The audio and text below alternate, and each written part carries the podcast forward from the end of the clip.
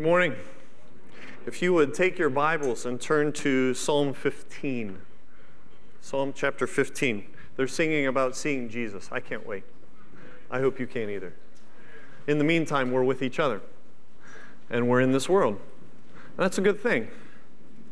It's a good thing to be able to look forward to worshiping God in His presence, to be sure, but it's also a necessary thing to worship God now.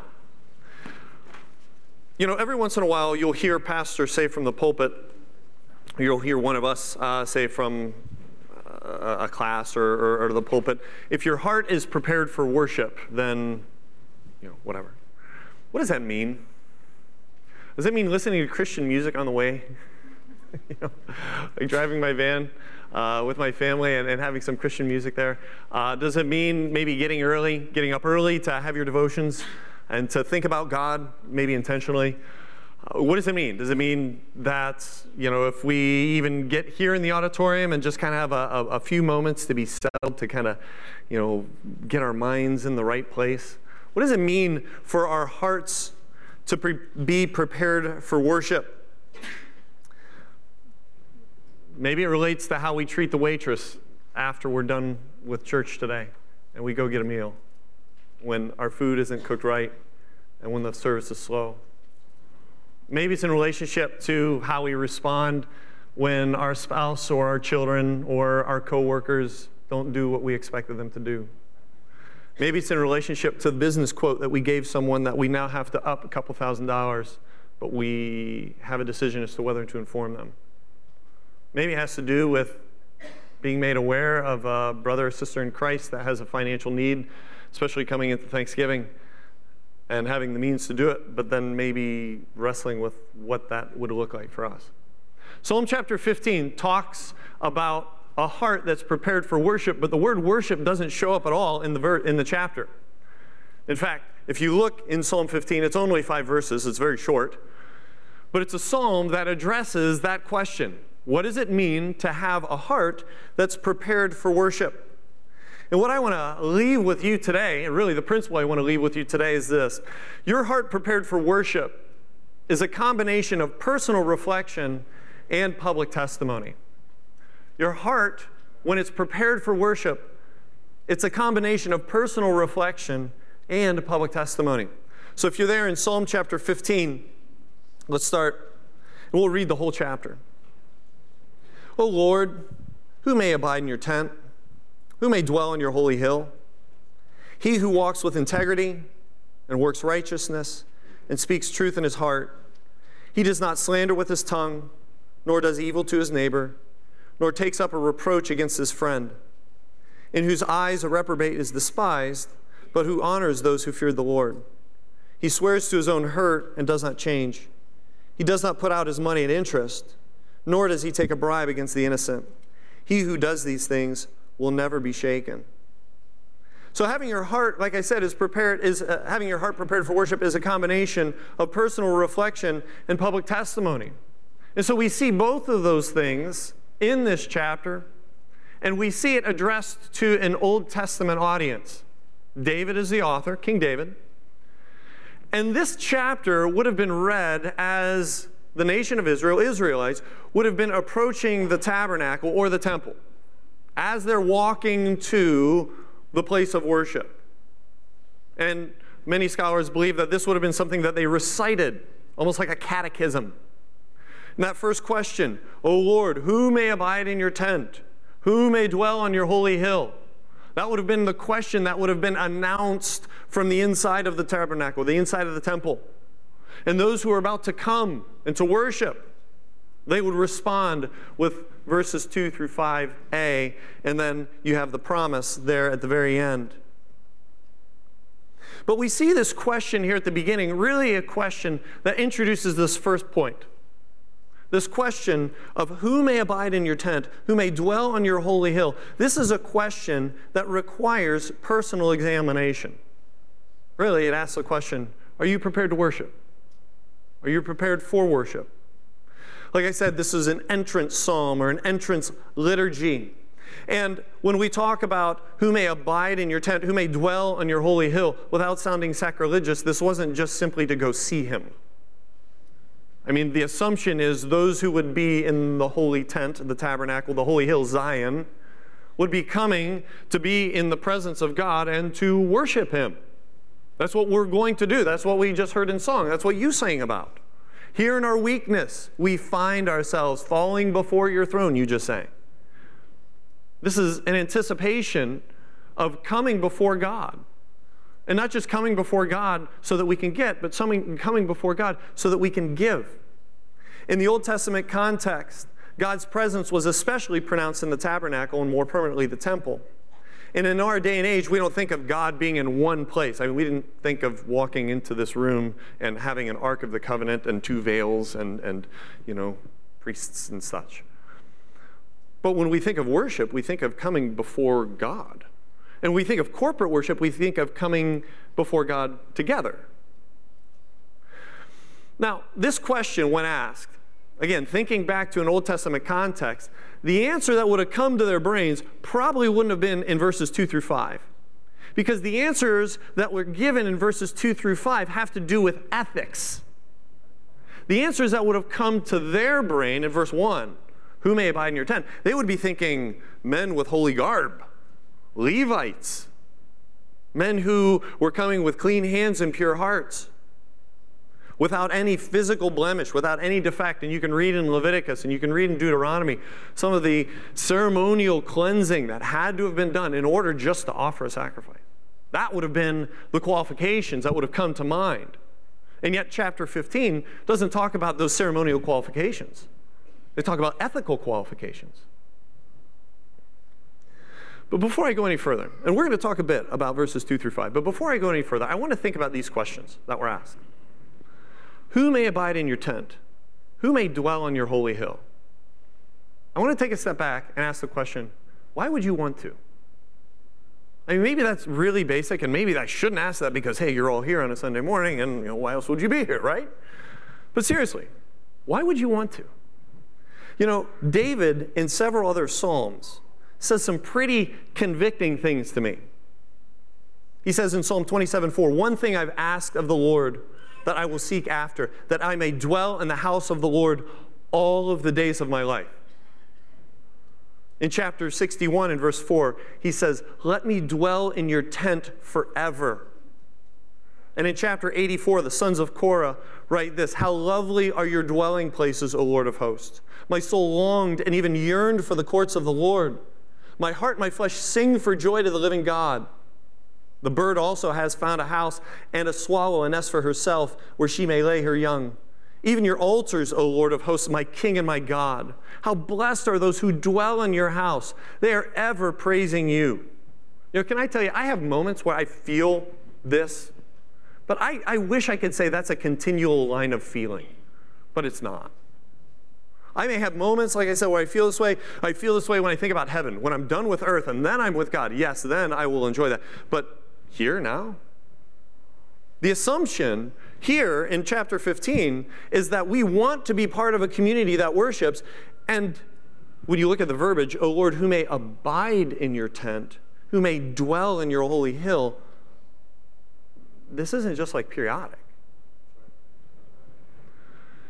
I wonder if, I wonder if we approach worship at times kind of like, and I know we're close to Thanksgiving, so bear with me. What if we approach it kind of like Uncle Stan at Thanksgiving? Now, I don't have an Uncle Stan. Okay? So this is purely a hypothetical character. If you're thinking of any family members that belong to me named Uncle Stan, I don't have one. But you may. And here's what I mean. Uncle Stan at Thanksgiving comes, we have Thanksgiving meal, right? We all walk in, everybody's happy to see each other. Uncle Stan comes, and Uncle Stan knows where to go. Uncle Stan walks in, gives the obligatory hugs and greetings, but there's the good chair. Everybody knows where the good chair is. There's couches, right? But then there's the good chair. And Uncle Stan finds the good chair because, say, the Bears and the Lions are playing. Because they always play on Thanksgiving Day. You know, it's a day for football, it's a day for eating. So Uncle Stan comes in, says hello, finds the good chair, just kind of sits. All the wives, others dutifully getting ready for the meal. Uncle Stan's there. And if you want to talk to Uncle Stan, he's able, you know, he's available, but you got to bring up the conversation to Uncle Stan. And usually when Uncle Stan talks, he kind of talks about things that he's really not happy with, kind of things he, he you know, he wishes were better.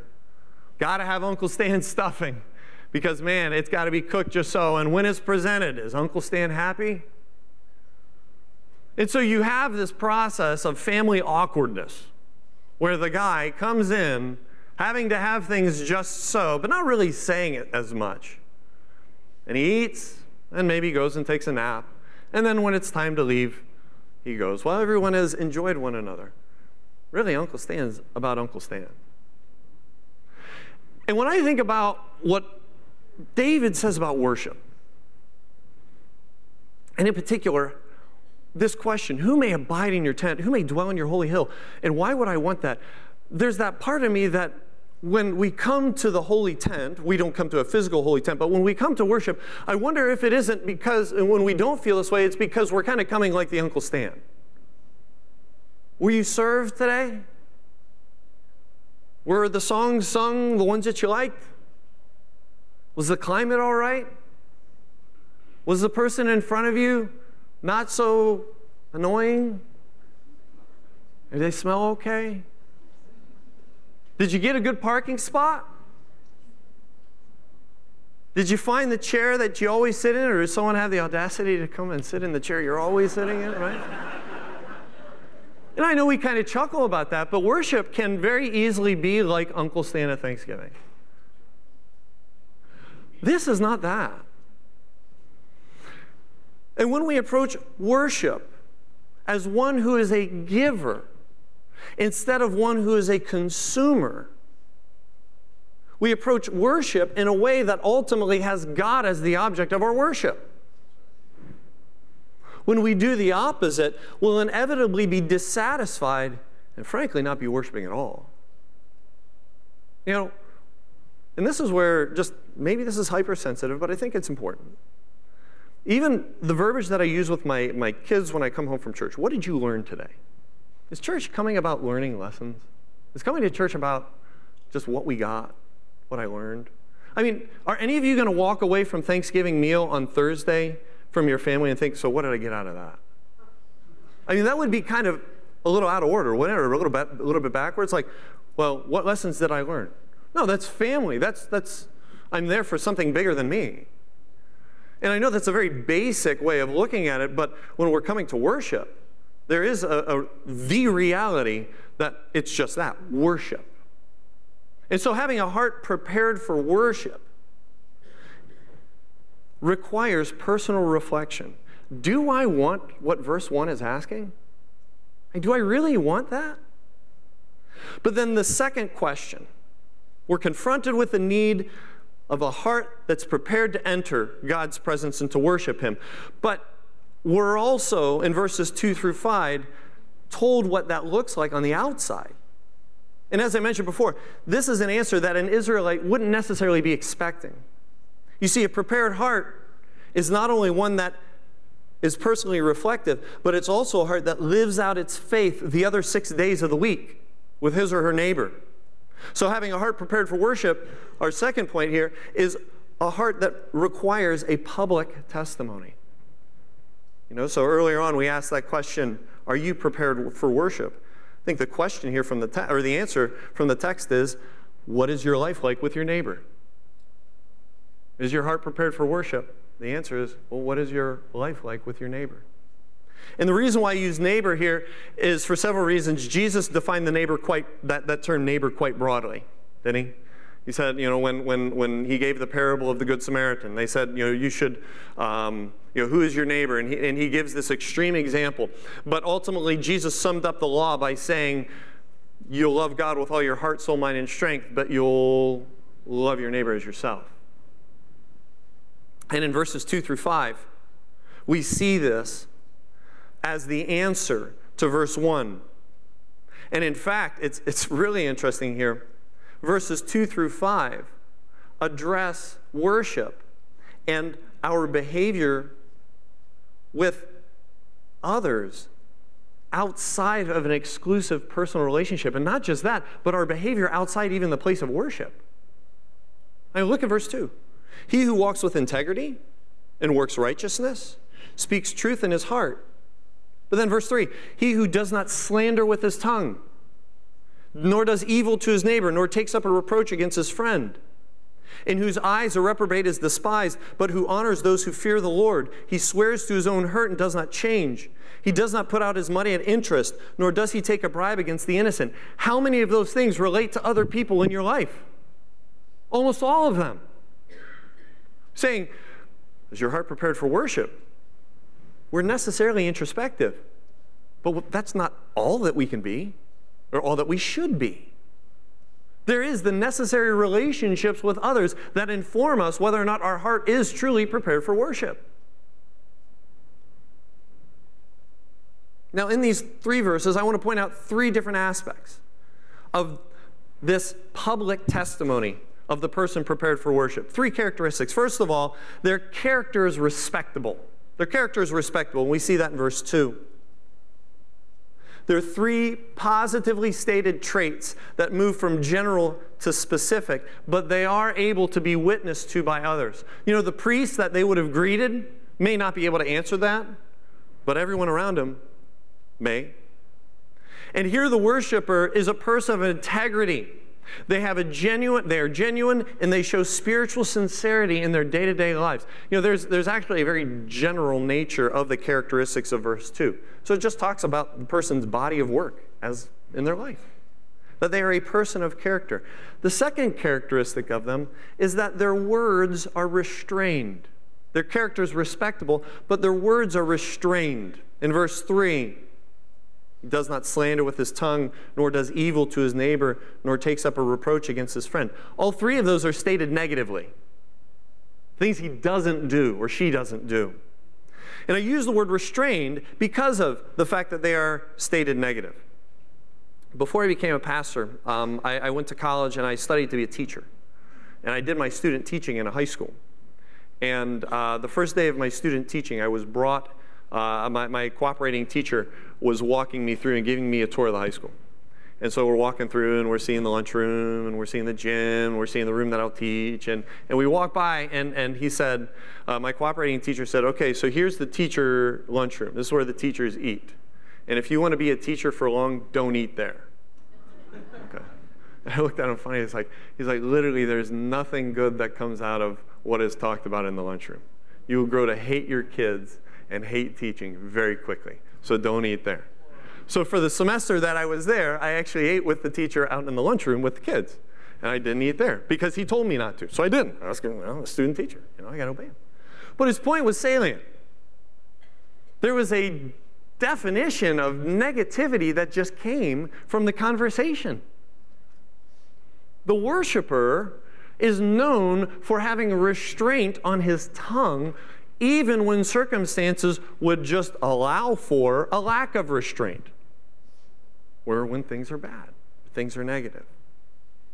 But the language here is more than just restraining from being a gripe. It's verbal restraint when dealing with real people in real life. Does not slander with his tongue, doesn't take up a reproach against his friend. He demonstrates or she demonstrates restraint. So you see respectable character, restrained words, but then thirdly, we see rightly oriented values. Rightly oriented values. Verse 4, in whose eyes a reprobate is despised, but who honors those who fears the Lord. First of all, he values those who fear the Lord. I don't know about you, but when I see the word despise describing a, as uh, described as a positive qualification or characteristic, that, that kind of makes me, you know, scratch my head. Like, really? That's a good thing to despise a reprobate? Well, this word here, despise, yes, it's a strong word, but the context points to a value, meaning this that there is a value of one who fears the Lord in comparison to a value of the one who does not fear the Lord. And in particular, in this context, it's one who rejects and actively rejects the Lord. Okay, here, this word for reprobate, at least in the translation that I'm using, reprobate, that would have been one that would have been in the believing community, identifying one in the believing community, yet actively resisting the word of the Lord and being known for that. And so, in turn, this individual values the one who demonstrates a lifestyle that fears the Lord. Not only does he value those who fear the Lord, he values the promises that he makes. Look there at the end of verse 4. He swears to his own hurt and does not change.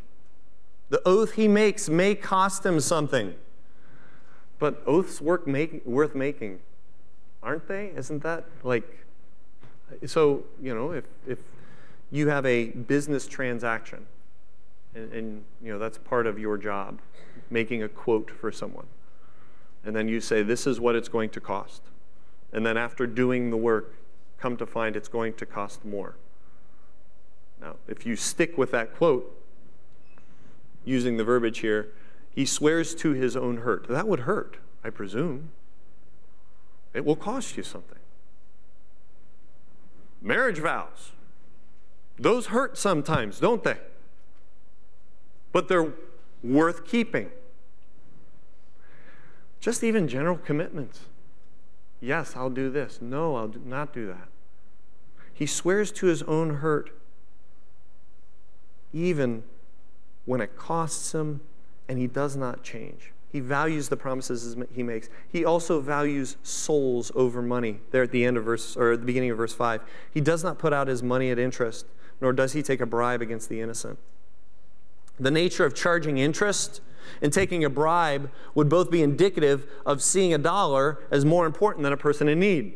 Now, again, does this say, okay, so any payment of interest is wrong? Well, in this context, in the context of Psalm 15, you have an individual, a person who's part of the believing community, who's asking for a loan. In this particular context, this is someone who would be known. There are other Levitical laws, descriptions of loans to made to those outside the believing community. But here we have someone who is in need. And instead of taking advantage of that person in need, he gives money. He values souls over money. He could take, he could take advantage by charging interest. He could take advantage of that individual by taking a bribe over the innocent. But instead, he values that soul. Now, like I said before, these are individual acts of spiritual maintenance, but they enable a person to come to worship corporately. And so when we're looking at the whole body of work here, we have to come to the conclusion that when we come to worship, and when we come to worship corporately, we come having been prepared to come. Now, you say, no, duh, that's kind of the whole point of your sermon. I understand that, but let's tease that out. If you're going to join a fitness competition, like CrossFit or Tough Mudder or something like that, you don't show up the day of the competition starting to prepare for the competition. If I join a triathlon, I better have swam a few laps and run a few miles and rode a few miles on my bike. Else I will perform poorly. I won't survive. Now, purely from the basis of preparing for an athletic adventure or, or, or an athletic venture or something like that, we see the point that, yeah, you've got to get ready for it. Well, here's we're reading Psalm 15. Coming together for corporate worship is not a therapy session nor is it an addiction recovery ministry where we just come and the church is a hospital and I just bring my junk and I just kind of lay it out there. And hey, let's be real. We're going to be real. Nobody, you know, has the plastic smiles on. Nobody, you know, is acting fake here. Hey, we're really real. And I get how a church like that could, that model of a church could be very attractional, very attractive. But what is that demand of the worshiper? Whose presence are we coming before? What are we offering to God? And it's at this point that I want to make sure that we strike a biblical balance because as we're looking at Psalm 15 here, and we look back one psalm earlier, and we read in verses 1 through 3, and I want us to look here. When we read verses 1 through 3, It says, The fool in his heart, the fool has said in his heart, There's no God. They're corrupt. They've committed abominable deeds. There's no one who does good. The Lord has looked down from heaven upon the sons of men to see if there's any who understand, who seek after God. And what does he arrive at? He arrives, verse 3. They've all turned aside. Together they've become corrupt. There is no one who does good, not even one. All right, so Psalm 15, it's this entrance psalm, right? Worshippers are coming up. They're asking, Oh Lord, who may abide in your tent? Who may dwell in your holy hill? And you know what they should anticipate to hear? Not you, buddy. Not me. Not according to Psalm 14. And when I look at Psalm 15, certainly don't add a thousand there. So we have to strike this balance between, yes, there, we, we do come prepared to worship, but we're also coming having been invited to worship. So if you would, turn with me to Hebrews chapter 5.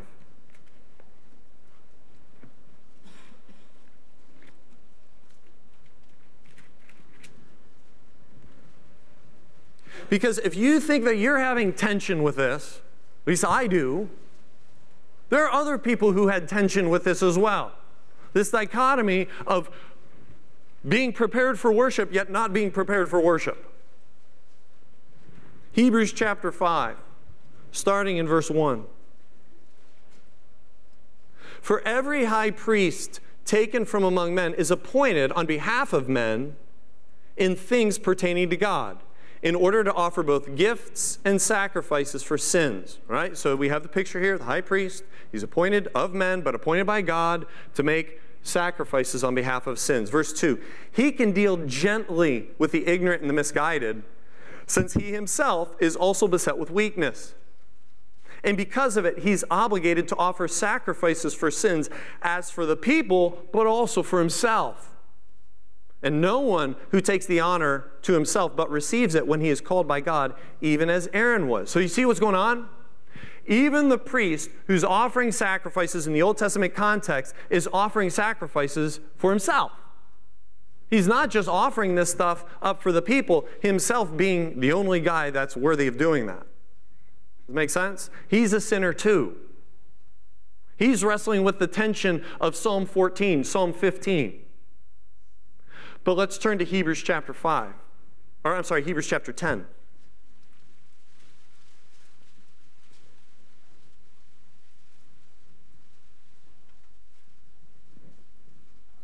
Verse 1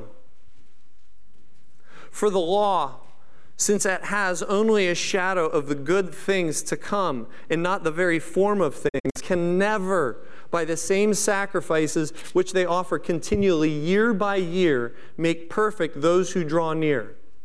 Otherwise, will they not have ceased to be offered? Because the worshippers, having been once cleansed, would no longer have had the, the consciousness of sins? But in those sacrifices, there is a reminder of sins year by year. For it is impossible for the blood of bulls and goats to take away sins. So, this ongoing process of offering sacrifices for sins year after year after year. And the priest, even the priest, being reminded of his own inadequacy before a holy God to truly worship him. Everybody's reminded of it. There's no one good, not even one. But we see in verse 11, same chapter, Every priest stands daily ministering and offering time after time the same sacrifices, which can never take away sins. But he, being Jesus, having offered one sacrifice for sins for all time, sat down at the right hand of God, waiting from that time until his enemies be made a footstool for his feet. For by one offering he is perfected for all time those who are sanctified. chapter 14 and chapter 15 of Psalms, but greeted with Hebrews 10. We have someone who's offered that perfect sacrifice. Let's keep reading verse 15. It goes further. And the Holy Spirit also testifies to us For after saying, This is the covenant that I will make with them, after those days, says the Lord, I will put my laws upon their heart, and on their mind I will write them. He then says, And their sins and their lawless deeds I will remember no more. Now, where there is forgiveness of these things, there is no longer any offering for sin. Why? Because Jesus paid it all. Jesus paid it all. So what? So I can worship. So I can worship. And back in Psalm, I, I want you to keep in Hebrews, okay, because we're going to look at, at, at several more verses. But back in Psalm 15, very end of the chapter.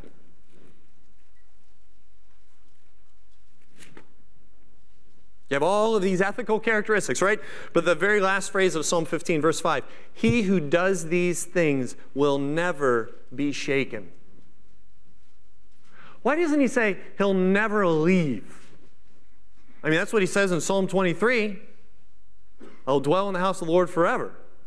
But here he says, I will never be shaken. And when you look at the book of Psalms, you see this word shaken or moved several times in relationship to the the one who fears the Lord, the God-fearer, being in tumultuous, terrible circumstances.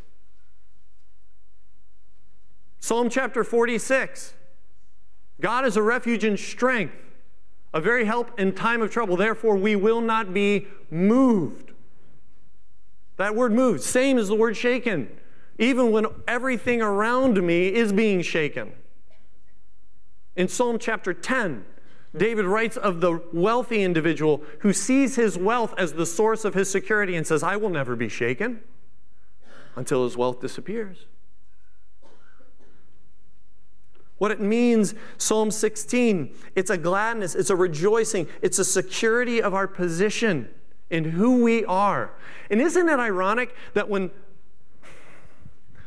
when we come to the corporate worship looking to get, looking to get, looking for good sermons that can help me fix my marriage or fix my relationships or help me deal with the problems in life or help me solve my addiction or whatever. When we come with that motive, we're missing it. But when we come prepared for worship, do you know what God does?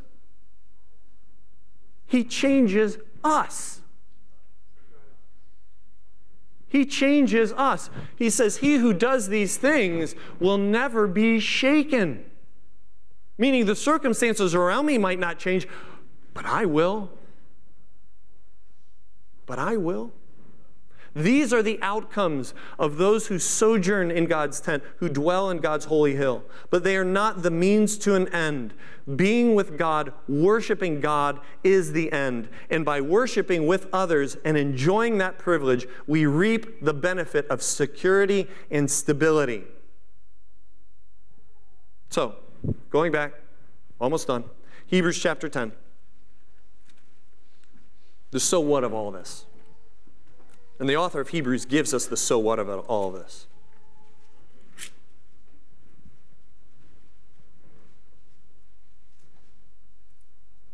Verse 19. Therefore, brethren, since we have confidence to enter the holy place by the blood of Jesus. Think of that. Confidence by a new and living way which he inaugurated for us through the veil, that is his flesh. And since we have a great priest over the house of God, and again, reading Psalm 15 and understanding this backdrop helps us see that verbiage through different eyes. Verse 22 Let us draw near with a sincere heart in full assurance of faith having our hearts sprinkled clean from an evil conscience and our bodies washed with pure water. Let us hold fast to the confession of our hope without wavering. For he who promised is faithful.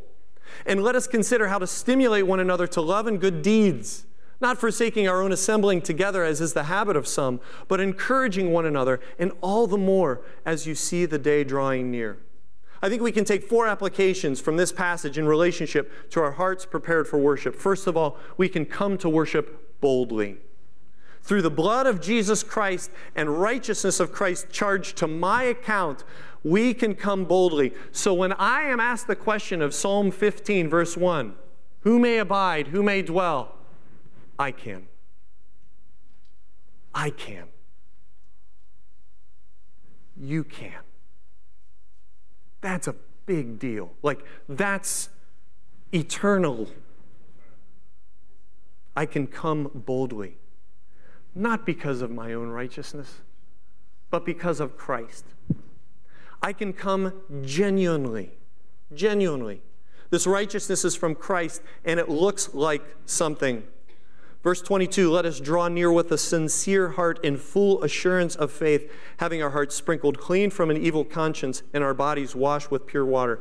As one theologian states, these characteristics of Psalm 15 are not simply what God finds in you, they are what God creates in you. They're what God creates in you. I can come boldly, I can come genuinely, and I can come together with you.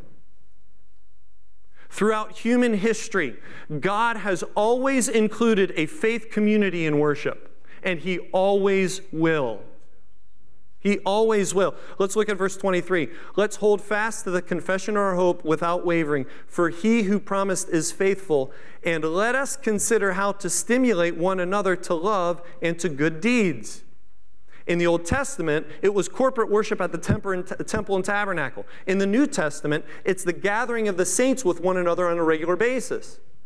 And in the kingdom, the future kingdom, it is God dwelling among his people. The privilege of coming boldly and genuinely is one that others enjoy too. Part of the blessing of these spiritual realities is the opportunity to be with others who've experienced the same thing. Revelation chapter 21 says this I saw a new heaven and a new earth, for the first heaven and the first earth passed away, and no longer any sea. And I saw the holy city, the new Jerusalem, coming down out of heaven from God, made ready as a bride adorned for her husband. And I heard a loud voice from the throne saying, Behold, the tabernacle of God is among men and he will dwell among them, and they shall be his people, and God himself will be among them. That's corporate. That's us. So, yes, we may come boldly, yes, we may come genuinely, but we must come with one another. And then finally, we must come often. Verse 25 not forsaking our own assembling together, as is the habit of some, but encouraging one another, and all the more as you see the day approaching near. I think that this aspect of corporate worship really is the natural consequence of the spiritual realities we've discussed. What's true of you in Christ, what's true of one another in Christ. Being made worthy of worship and being invited to worship with others. So, what does this mean? Not forsaking the assembling together. It means that we're spiritually oriented towards the value and the responsibility of worshiping God together. We recognize that value. But it's also a recognition of the inertia that results from honoring God in this way or not honoring God in this way. You say, what's inertia? Well, inertia is like when you're driving your car and you hit the brakes and you keep going forward, right? Things in motion continue to stay in motion. Right? So things slide forward. Here in verse 25, it says, Not forsaking our own assembling together, as is the habit of some. And as I looked in multiple translations, I looked at this particular word. This word kept coming up habit, habit, habit. It's, it's, it's a pattern of living, it's a lifestyle. Meaning that coming often is the byproduct of the spiritual realities, but it's also a, something that it's something that is habitual or becomes a habit. And the opposite is also true. And we know that all too well. As long as I can remember, personally, as long as I can remember, I have had the internal bent to not want to come and gather with you. I mean, even as a kid, I grew up in a Christian home. My parents were saved, and they got me up early. And I always remember Saturday mornings, I could get up early for cartoons, but Sunday mornings, getting up for church was a different story altogether. No problem with cartoons, big problem with church. And it shouldn't be surprising when we consider who we are theologically or who we are spiritually. There's that sin nature. There's going to be a part of us as Christians that are always resisting wanting to become godly. That's just part of having a sin nature. It's always going to be there. And for us to expect it to somehow just go away, That's a pipe dream.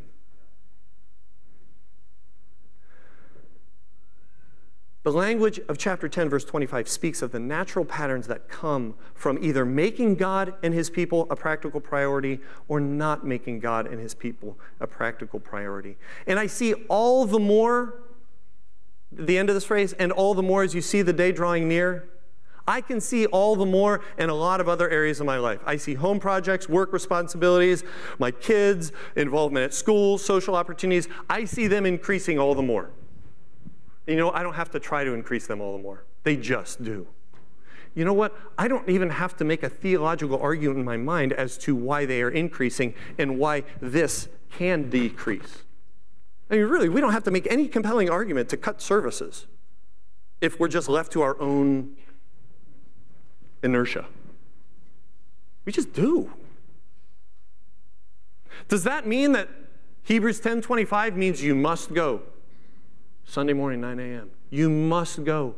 Sunday morning, 10:15. You must go. Sunday evening, 6 o'clock. You must go. Wednesday evening, 7 o'clock. I don't know, but it means something. All the more means something. And it doesn't mean it simply so that I could check off the list of being approved to God. It's the byproduct of all of the spiritual realities that we've rehearsed this morning. So, can I invite you to something? I'm not going to stab you in the back, not trying to be passive aggressive, nothing like that. But can I invite you to something, just as a practical application? When was the last time you celebrated the Lord's Supper? Because tonight we get to. Tonight we get to spend time with our brothers and sisters in Christ, thinking about the thing we should be most thankful for of all Jesus and his death. And we get to do it with others who are the beneficiaries of his death as well. And I know all of what goes on in here. But when we're talking about a heart prepared for worship, it's not so much check, check, check, as much as it is God enacting a orientation and a value change in me so that when it comes to the day of worship, it's the day of worship. When it comes to being able to be with my brothers and sisters in Christ and offer something to the Lord, all right, that's my privilege. I mean, I'm looking forward to it in heaven. I don't think anyone has a problem with that. But it's all of the all the mores that add up that can come in and clog and distract when in fact maybe Psalm 15 asks us a question and reorients, recalibrates our values to come into alignment with what God created us to do in the first place. And that is to honor God and be with his people. Let's pray. God, we thank you. I, I certainly trust that the word was clear. Lord, I want it, that's all of it to be. Your word, not mine, not tradition, not religion, not perfectionism, but God, worship in a heart that's prepared to do just that because we love you and because we love one another. And Lord, may our behavior when we leave this building would it reflect that heart that has been prepared for worship so that we, as it were, carry the residue of being with one another and being under your word so that it touches lives, so that we point others to Christ who may not know Christ, and that we encourage one another to those who are in Christ. Lord, we love you. We thank you so much for your word. It's in Jesus' name we Amen.